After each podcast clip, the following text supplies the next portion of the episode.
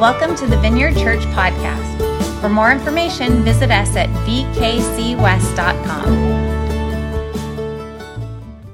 People, I was thinking about this one time. Uh, I don't know, uh, last fall. Uh, we went we went hunting. Kev, her husband Kevin and Kim and I went hunting. There's this old farmer out in Tonganoxie, and he uh, he lets us go out and hunt on his land every so often. And so Kim and Kevin and I went out there and so we go up to the door, we knock on the door, and you know we hadn't told him we were coming, so we knocked on there, and I said, I said, hey, you know, can we hunt? And he says, yeah, sure, but listen, I'm getting older, and uh, I've got this old mule out there, and he just he's he's ready to be put down, uh, and I just can't bring myself to do it. So he says, you know, would you guys? You can hunt, but I need you guys to put my mule down. And so I said, okay, we'll do it. So we're walking back to Kim, who's in the car, and and and just said. Uh, um, I said, hey, you know, let's let's mess with her, you know, and uh, and, and a little bit. So just follow my lead. And so get back to the car and Kim goes, so do you say we can hunt? Kim's a big hunter. She loves hunting, you know. And so and she said, and I said, I said, I said no. He said that we. Uh, not only am I the worst pastor that Kansas City, Kansas has ever seen, but just like our church is bad and everything we do is bad. So he just said, get off his land. And I said, you know what I'm going to do? I'm going to kill his mule.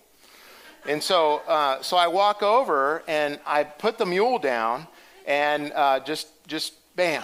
But all of a sudden, Kevin and I hear bam, bam behind us, and Kim says, "I got two of his cows. Let's go." Sorry. N- not a true story.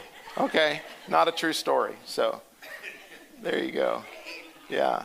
Did you think? Did you? Were you like, I don't remember this? Yeah. Yeah. There you go. So. Anyways, hey, uh, we're going to start a study through the book of Habakkuk uh, today. It's three weeks. We'll take a break for Father's Day. But um, I want to talk about two things before we hop in. First thing, um, so we're doing a building expansion, uh, and we're adding something on the back here. I, I, won't go into all the details. If you want details, um, I can go in more. But we're, we're hitting some roadblocks with the you know Unified Government uh, Building Department including like a sidewalk to nowhere and, and things like that. And so, um, so I would just ask, like, pray for wisdom for us. Uh, you know, how to navigate those things. Uh, there are things that like can be taken off in the next stages, but um, uh, we're really thankful for that we live in a city that they care about how things are. Um, but you know, we're trying to update a 50-year-old property in essence. The last time things were put under code here was 50 years ago, and so there's lots of details to go through. So join us in prayer in that process, and that we would have wisdom, and the building department and people that make decisions would have wisdom as well. So if you want details, you can you can ask. Um, next thing is super. I'm, I'm, something I'm super excited about. Um, uh, Marcellus Casey, who is the chaplain for the Kansas City Chiefs, uh, he is going to be speaking here on Father's Day. And so, great day to invite people. We'll have gifts and uh, you know food and treats for all the men. But uh, Marcellus is a great guy. Uh, he came and spoke to the Fellowship of Christian Athletes at Piper here. Um, we um, had him come speak there, and just uh, really real guy, and, and um, he's going to bring a great message to encourage us. So, so that's Father's Day. Invite somebody that would be excited about that. All right. So, um, Habakkuk, uh, Old Testament book uh, written by the prophet Habakkuk, and uh, it is a time of transition for him and for the nation of Israel. Uh, it's a transition from really the Assyrian Empire to the Babylonian Empire of those that rule all throughout the land in that day. And so, right about the 7th century BC, uh, it was uh, a time during King Josiah's reign in um, in Israel. In Josiah's reign was a time of revival, spiritual revival, revival of just pretty much everything. People returning to God, people uh, crying out to God, uh, the return of the Word of God. And, and Josiah was one of the youngest kings, but God used him in a great way. But then what happened after that was a time of great spiritual decline. And so some of you in here may have experienced like uh, like during the Jesus movement, uh, you know, in our country, maybe you met Jesus during that time where you saw, saw great spiritual revival, and then you've been through other times where you're like, man, you know, the state and health of the church, the state and health of our country, and you look, and so you could feel how Habakkuk felt, because that's the time that he, he is in now. He's in a time of, of great uh, spiritual decline where things are unhealthy. Um, the, uh, the book is uh, is a dialogue between the prophet and God. And he has questions for him. And so you may have questions for God. Uh, you, you probably do. You may have a short list or a long list. Uh, but the things in your life, and maybe you don't even formulate it that way, but you have things in your life, I have things in my life that you look and you compare yourself to others, you see things happen and going on, and, and you just you say, Why God? You know, why uh, did this happen this way? Or why do you allow that to happen? Or or when God? Uh, I, this thing, this situation doesn't seem to, to go uh, with your character. Uh, I know that you're all knowing. I know that you're good, God, but this doesn't seem to match up. Or, or uh, and so, how long? Those are the many questions that we have. And so, the book is a short series of complaints that the prophet has towards God or questions. And then God responds, and then he comes back. The powerful thing is that his questions or complaints end in a great confidence in God. And so my prayer is, is that that's how this book would end for us. Is that as we throw alongside our lives, the life of Habakkuk, we would enter in with God into the questions that we have. And that we would come out the other side with a great confidence in God. Um, that we may still have the same questions, but there's less distance between us and God in that process. And so uh, Habakkuk's name is embrace, and uh, or he, so kind of like uh, it's from the root embrace, and so really what it means is like he who embraces or he who clings to. And so isn't that good that he ends up in this place with all these questions and complaints, but in the end of the book, the last chapter, the third, the third chapter that we'll, we'll go through on the 25th of June, so powerful, the things you read there. Uh, that, that if we have that attitude, if we had that heart, that he ends up doing that. He clings to God. So, as we do, as we start any series or book of the Bible, we kind of pause before and say, God, would you work in us what you want to work during this study? So, let's pray as, as we go into it. So, Father, we thank you for uh, the things are written down here by uh, your prophet um, and the things that he experienced. And so, Holy Spirit, we ask that you would um, work in our hearts and our lives. We ask that you would teach us as we go through this for the things in our lives and for the things in our day and for the things in our country, Lord, that we might end up closer with you with a greater confidence in you uh, as we walk through this. In Jesus' name, amen. Uh, one of my favorite activities uh, as an adult and as a boy uh, is to, when I'm hiking in like remote mountains, and uh, it, you know, there's a place where there's an echo. I've just always loved just the feeling. I still get a kick out of it. It's so fun. Just hello, hello, hello, hello. It's just, it's one of my favorite things. There's not much opportunity for that around here, uh, I've found. Uh, but uh, I love just getting out in the wilderness and just hearing an echo. Uh, it's just fun. And, and an echo is just, um, uh, it's, it's simply uh, a noise and it reflects off a face of something else. And so it's, it's pretty simple, the, the physics of it, uh, but it's, um, and it will always come after the other noise stops. And so, uh, fun stuff with echoes. Um, anybody else like echoes? That? few of you guys like to play around. Yeah. Okay. Kim, I know you would. Yeah. Um, but, you know, you ever have a bad connection on your phone and then your voice is echoing with the other person? That? That's not so much fun, right? You know, you're sitting there like, ah, oh, the communication is bad. Um, what about when you have questions for God and you're praying and you're talking to Him but really there's just an echo. There's silence. Uh, that is one of the most difficult things for believers is to experience silence from God. Is to come to him and talk with him and yet we receive silence in return. Where we pray and pray and even pray through tears in silence, possibly, and uh, where the situation doesn't get better, or maybe it even gets worse and there's still silence. Uh, we ask things like, God, where are you? Um, these are just some of the things that I say in those times. Uh, don't you care? Uh, why aren't you doing anything? What's the problem?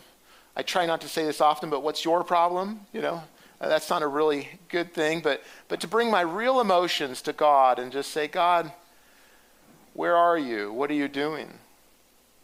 So Habakkuk is in a situation like this where he's in a dialogue with God and God has been silent. And so, verse 1, we see that he starts to get a fatigue in seeing. So, verse 1 of chapter 1 of Habakkuk, it says, The prophecy that Habakkuk the prophet received How long, Lord, must I call for help, but you don't listen? Or cry out to you, violence, but you do not save? Why do you make me look at injustice?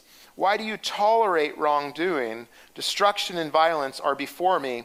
There is strife and conflict abounds. Therefore, the law is paralyzed and justice never prevails.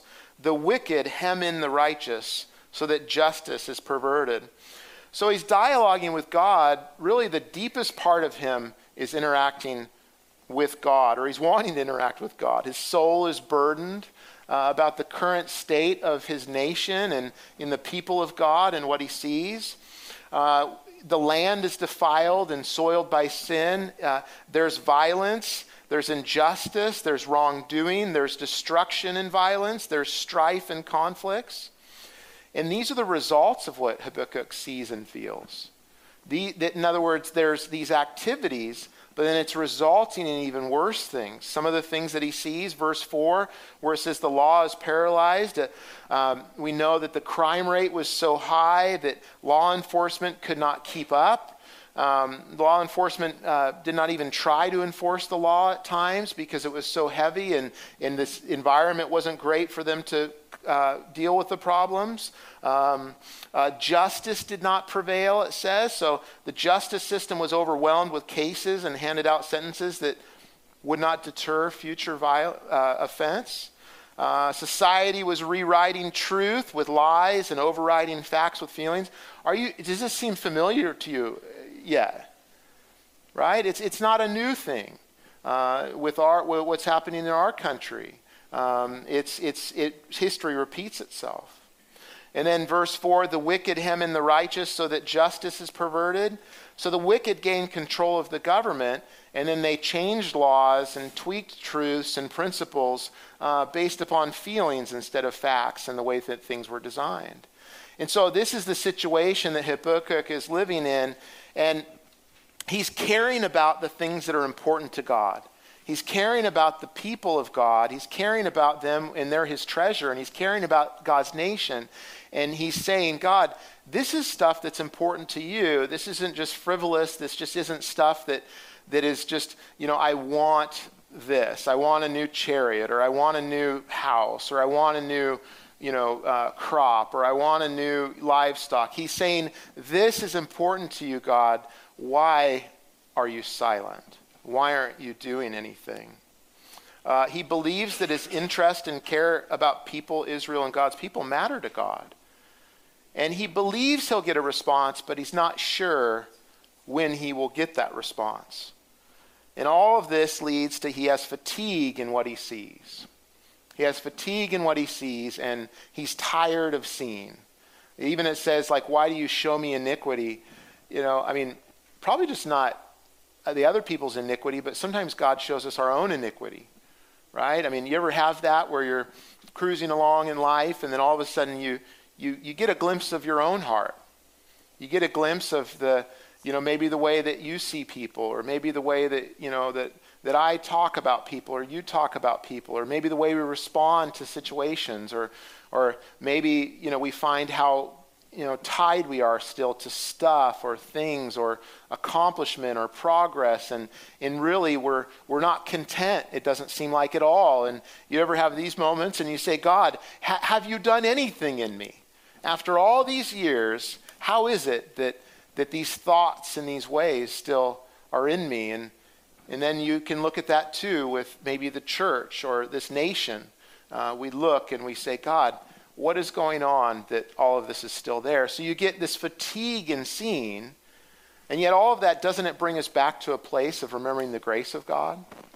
Remembering that we're saved by, by faith and that we're saved by the grace of God, that, that uh, it's, it's nothing of ourselves that we're saved, that we, all we bring to the table is, is, is a willingness to receive what God has done, um, that we're, we're, we don't bring anything to influence other than God, I need a Savior. God, we need a Savior. There's a desperation that enters back in when we recognize our frailty with God. That's what's happening with Habakkuk. And um, I was talking recently to a couple parents that um, their children uh, transitioned uh, recently from playing high school sports to college sports. And, uh, you know, at any level, whether it's JC or whether it's uh, uh, Division two or NAIA or Division three or Division one or whatever, the expectation goes from like, you know, everybody is excellent now. Everybody is the best of the best, and the expectations of what you would do. And I was talking to one parent yesterday, and they were just like, you know, great athlete, but now he's like amongst, you know, all the other athletes, and it's just like, wow, this is a whole nother level. You know, it's just like the, the, the stress here, the, the place here of what's going on is so much greater. Uh, and so that's what uh, Habakkuk's going through, is he's, he's just saying, man, this is tough. There's a lot going on. So God responds. God gets back to him. And don't you love that when clarity comes? Uh, what's hard is, is that a lot of times with our questions for God, we look for answers um, like in the way that we would answer, or we look, or we're just looking for uh, an answer, like a specific answer. In other words, that this is what we would hear back. In other words, like uh, with my boys, uh, you know, when they were little, um, I would say something to them if I'm correcting them and, and all this stuff. I said, Look, can you just say yes, Dad? And as they got older, they would just say yes, Dad. I'm like, No, but I want you to mean it. I know you're just saying that, you know, like, like, like, you know, so uh, maybe sometimes we do that with God. Like, God, would you just tell me this? Uh, would you just sort this out for me? Would you just give me this response? And I don't know that that's really the approach. But we read God's approach to Habakkuk, and he says, Let's talk. I'm actually all over this thing, and let me tell you about it. So, verse 5, it says, Look at the na- nations and watch and be utterly amazed. For I'm going to do something in your days that you would not believe, even if you were told. I am raising up the Babylonians, that, that ruthless and impetuous people who sweep across the whole earth to seize dwellings not their own. They are feared and dreaded people. They are a law to themselves and promote their own honor. Their horses are swifter than leopards, fiercer than wolves at dusk. Their cavalry gallops headlong. Their horsemen come from afar. They fly like an eagle swooping to devour. They all come intent on violence. Their hordes advance like a desert wind and gather prisoners like sand. They mock kings and scoff at rulers. They laugh at all fortified cities by building earthen ramps. They capture them. Then they sweep past like the wind and go on. Guilty people whose own strength is their God. So God gets back to Habakkuk and he says, like, I'm on it, and this is to, like, you're to be amazed at this, at what I'm doing. And so God's allowing the desires of the Babylonians, who are overtaking the entire area or world at this time, he's going to allow them to come to Jerusalem and to Israel and to his people and attack them. Whoa. These are the moments where we recognize and we realize that God is God and we're not. And so God's reply is that he will be amazed. Uh, we need to remember that God has always been like this, that God is over kings and nations. Uh, Daniel, in chapter 2 of 21, it's recorded that he says this about God that, that he changes times and seasons, that he deposes kings and raises up others. He gives wisdom to the wise and knowledge to the discerning. And then also in Job chapter 12, verse 23, it says, He makes nations great and destroys them, He enlarges nations and disperses them. And so Habakkuk and us will be utterly amazed at what God does. You see, the questions that Habakkuk had and that we have, there's a whole lot more going on that we don't see. Even when we're experienced and we grow and we're more mature and we have wisdom and we've seen what's happening, there's always so much more going on than we can understand. Uh, you know, like you, you ever apply for a job or you apply for a scholarship or, uh, or you apply for an apartment or you, you, you put an application on to buy a home and, and you're like, why aren't they getting back to me? You know, like, and, and, and the reality is uh, they have other things going on. But for you, you just have that one thing going on. There's all kinds of other pieces going on and activities that are going on, just more than just your one thing. But a lot of times when we want something bad enough, when it hurts bad enough, we really only see the surface level of things. But there's so much more that God's going doing that's deeper. There's so much more that God has happening that's below the surface. And so that's what's happening here. Now, the Apostle Paul quoted Habakkuk 1:5, this verse where, you know, uh, it will amaze you what I'm going to do uh, when warning the Jews uh, of danger um, to which they were exposed if they neglected the gospel of Christ. You can read that in Acts 13. He warned them that if you reject the grace of Jesus Christ, given by the cross of Christ, you know, you'll be amazed at what happens. You'd be amazed if that. And in essence, what when somebody rejects the grace of God, they're saying there's another way that things are going to be made right. There's another way, there's another grace that I'm looking to. There's another answer than the work that God has made through Jesus. There's something else. Uh, the hard thing is, is that when we do that, we open ourselves up to all sorts of things. And so the interesting thing is that um, God will use different means to bring about his kingdom reign in an individual, in a church, in a country. Uh, he's okay with starting over, actually. Uh, especially as Americans, we love progress. We, like, if something doesn't progress further and further and further, we see it as, as a failure.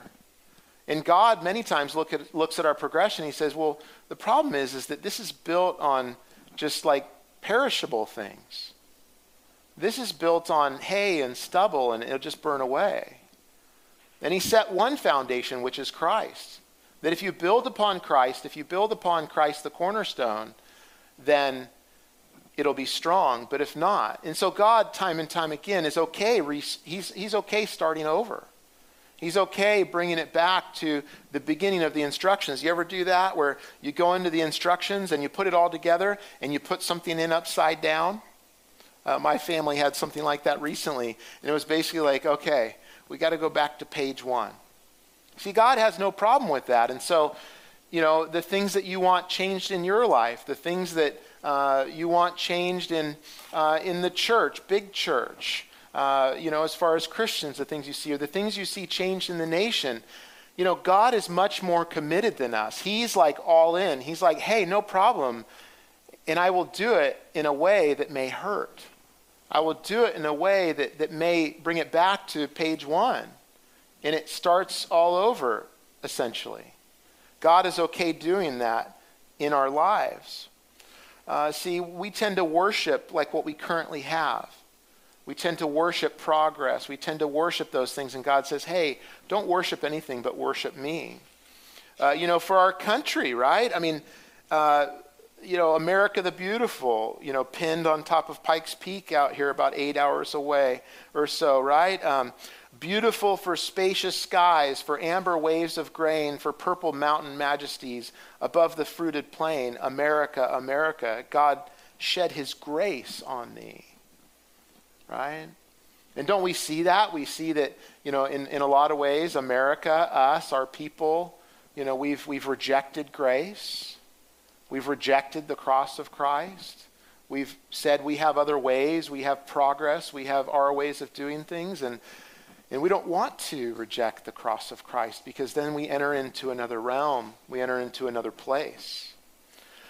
So, we would probably say to that if, if God said, hey, no problem, I'm going to fix your life, but I'm first going to burn away everything that's not of me. No problem. That thing that you're talking to me about, I'm going to do that, but we got to get all this other stuff out of the way. Uh, we look at our country and, and, and we say, God, would you, would you bring righteousness back to our country? Would you bring uh, justice back to our country? Would you bring truth back to our country? And yet God says, okay, no problem. Like the equivalent would be that he said, okay, I'm bringing in the Chinese or I'm bringing in the Russians and, and everything's going to be, okay, now, okay, let's do it. What would you say? You would say what Habakkuk says here. He says, not that way, please not that way. I, I, had, uh, I had been having some health tests for blood pressure and some different things, and I'm a middle aged man, you know, and so figuring out some stuff. And so, I, so I'm trying to figure something out. And so I go get this test, and, and it making me uncomfortable. And I'm, that's what I'm saying to these people like, is there another way?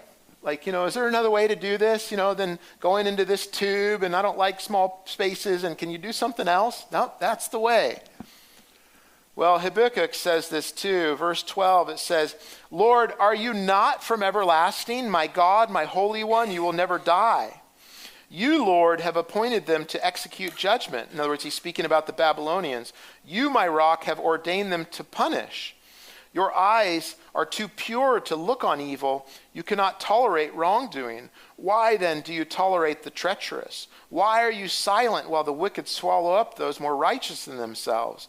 You have made people like the fish in the sea, like the sea creatures that have no ruler. The wicked foe pulls all of them up with hooks.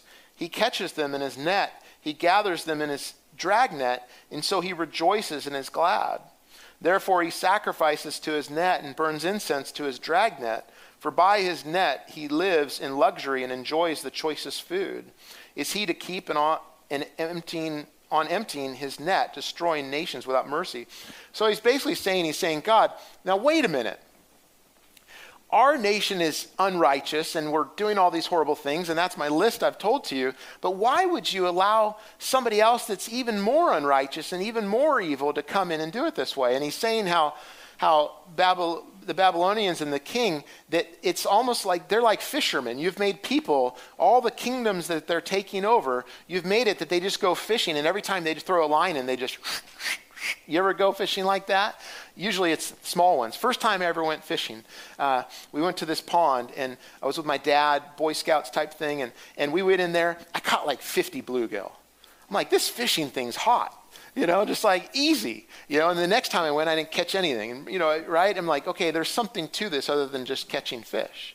But for Nebuchadnezzar and the Babylonians, he's saying, man, you're just making it so they just go and destroy anything and they take over anything. Why are you allowing somebody so unrighteous to do that? Why are you allowing them to do that? And now you're sending them after us, a people that is your people, but we've been bad. Here's what we need to know is that the rejection of God's ways and the rejection of his grace compounds to transport people or a church or the church or a nation into an environment that reveals their rebellion. And so if you are living a certain way, um, you know, ultimately, like the way you live, if it's not God's way, will consume you because it's compounding, building towards something. And that's what the Jewish people are seeing. They've been living in a way that is not God's way, and so now God is sending the Babylonians, which will consume them. Why? Because it's what they've attracted. See, we seem to think that, like, we as people can go into um, uncontrollable situations or uncontrollable habits or uncontrollable things, and we think that we can then be in control in those situations. We think that we can enter the chaos of the world and just say, it's okay. I can quit any time. It's okay. I'm just going to do this once. It's okay. I'm just dabbling. And but the problem is, is our hearts get tied to things. Our hearts get tied to stuff. And this is a template for people and for all nations. When we give ourselves to other ways of living or give ourselves over to other things or we, we compromise on things, what happens is our hearts now enter a freeway where we're headed to a place. Nothing is stagnant. We're either headed towards God or away from God. And that's what we see with the nation of Israel during this time. And so, by playing the Babylonian game, they end up with the Babylonians. And it's just a principle, it's just true. Um, you know, I know, um, you know, like, uh, like if we, like our health, you know, if, if like we sit down and, you know, eat a gallon of ice cream and a couple pizzas, you know, uh, when we're 20 years old or whatever, you know, that's probably not going to affect our health. We're going to have a food coma and probably waddle a little bit and not feel great. But you know, if you do that throughout your life and in over, you know, 5, 10, 15, 20, 30 years, or or if you live above your means and you do that as a 20-year-old, you know, not going to affect your complete financial situation, but if you do it for 5, 10, 20, you get the point? And so, but what are you doing? You're you're going to end up getting indebtedness or you're going to end up getting bad health. Why? Because that's what you've done. And so you get the results of that, the compounding of that. And yet what's hard is is we look at that and, and we say, well, I don't understand what happened. But it's just it's just basic, it's how things work. And so it is with our hearts, and so it is with our nation, and so it is with, with everything. And so God says, you know, what if you return to me? What if, even though there's these questions, even though there's these things, what if you came near to me? So let's return back to the silence. We began with Habakkuk in silence. And he may have been hoping at this point that God did not answer. Because it's one thing to be have God be silent, but then it's another for him to start working and you don't like the way that he's working because there's more involved than you thought. When I was a kid, when I would drive with my dad or my grandfather, who um, you know are both they're both Marine Corps officers and you know just uh, um, you know pretty serious guys, good guys but pretty serious. You know uh, cowboys, rode in the rodeo and stuff. And there'd be times where we're driving down those long country roads in the truck, and I'm just like you know, talk, talk, talk, talk, talk, talk, talk, talk, talk, talk, talk, you know, and just, I'm just talking, talking, talking, keep, t- you know, right? And uh, looking back, and now that I have a few more years under my belt, you know, uh, and I'm like, well, why aren't they talking? And why, are you right? And, and um, what I realize, and this is, kids are different, but what I realize is I would just talking, talking, talking, had all these questions and, and complaints or whatever if I transfer it to God. And, and yet, you know, it's interesting when you embrace the silence, you start to actually think about the other instead of just go what's going on in here with you. Uh, you know, because in those long drives on country roads with my dad, I don't know that I, when I was young, I ever once thought, I wonder what he's thinking about. I wonder what's on his mind. I wonder what's important to him right now. I wonder what he wants to do. And I think that that's similar what we can do with God. When we have questions and we have things that we want to talk with him about is when he's silent to say, what if he's giving me an opportunity to learn about him? What if he's giving me an opportunity to find out what's important to him and maybe receive insight to what he has to say about things? And maybe it's much bigger than we understand. Also, too, when we get silence or maybe some of the things that we have questions about, we're just upset because there are limits, right? Uh, you know, I, I've done this, which should equate to this. What's the deal, God? There's a limit. And what I'm learning is that some limits are meant to be broken through. And then some limits are a grace. Like, they keep us in this sweet spot to become who we're made to be. And it's our ideal environment. And they keep us in this sweet spot of knowing God and knowing others. And so some are to be broken through and some are just simply a grace to sit down into. And it makes me think of Psalm 91, verse 1 through 2. It says, Whoever dwells in the shelter of the Most High will rest in the shadow of the Almighty. And I will say of the Lord, He is my refuge and my fortress, my God, in whom I trust. So, where do you dwell? Do you dwell in the shelter of the Most High? Is that where you take up residence? Where it says you, that you will rest in the shadow of the Almighty? To be within a shadow, you have to be close. And so, what if the questions that you have, that I have, what if the step one is to draw close? What if step one is to, is to walk in and, and to humbly say, God, I see things this way, but maybe there's a lot more to it than I understand. And so God says, now you're getting it. Come close. Come close.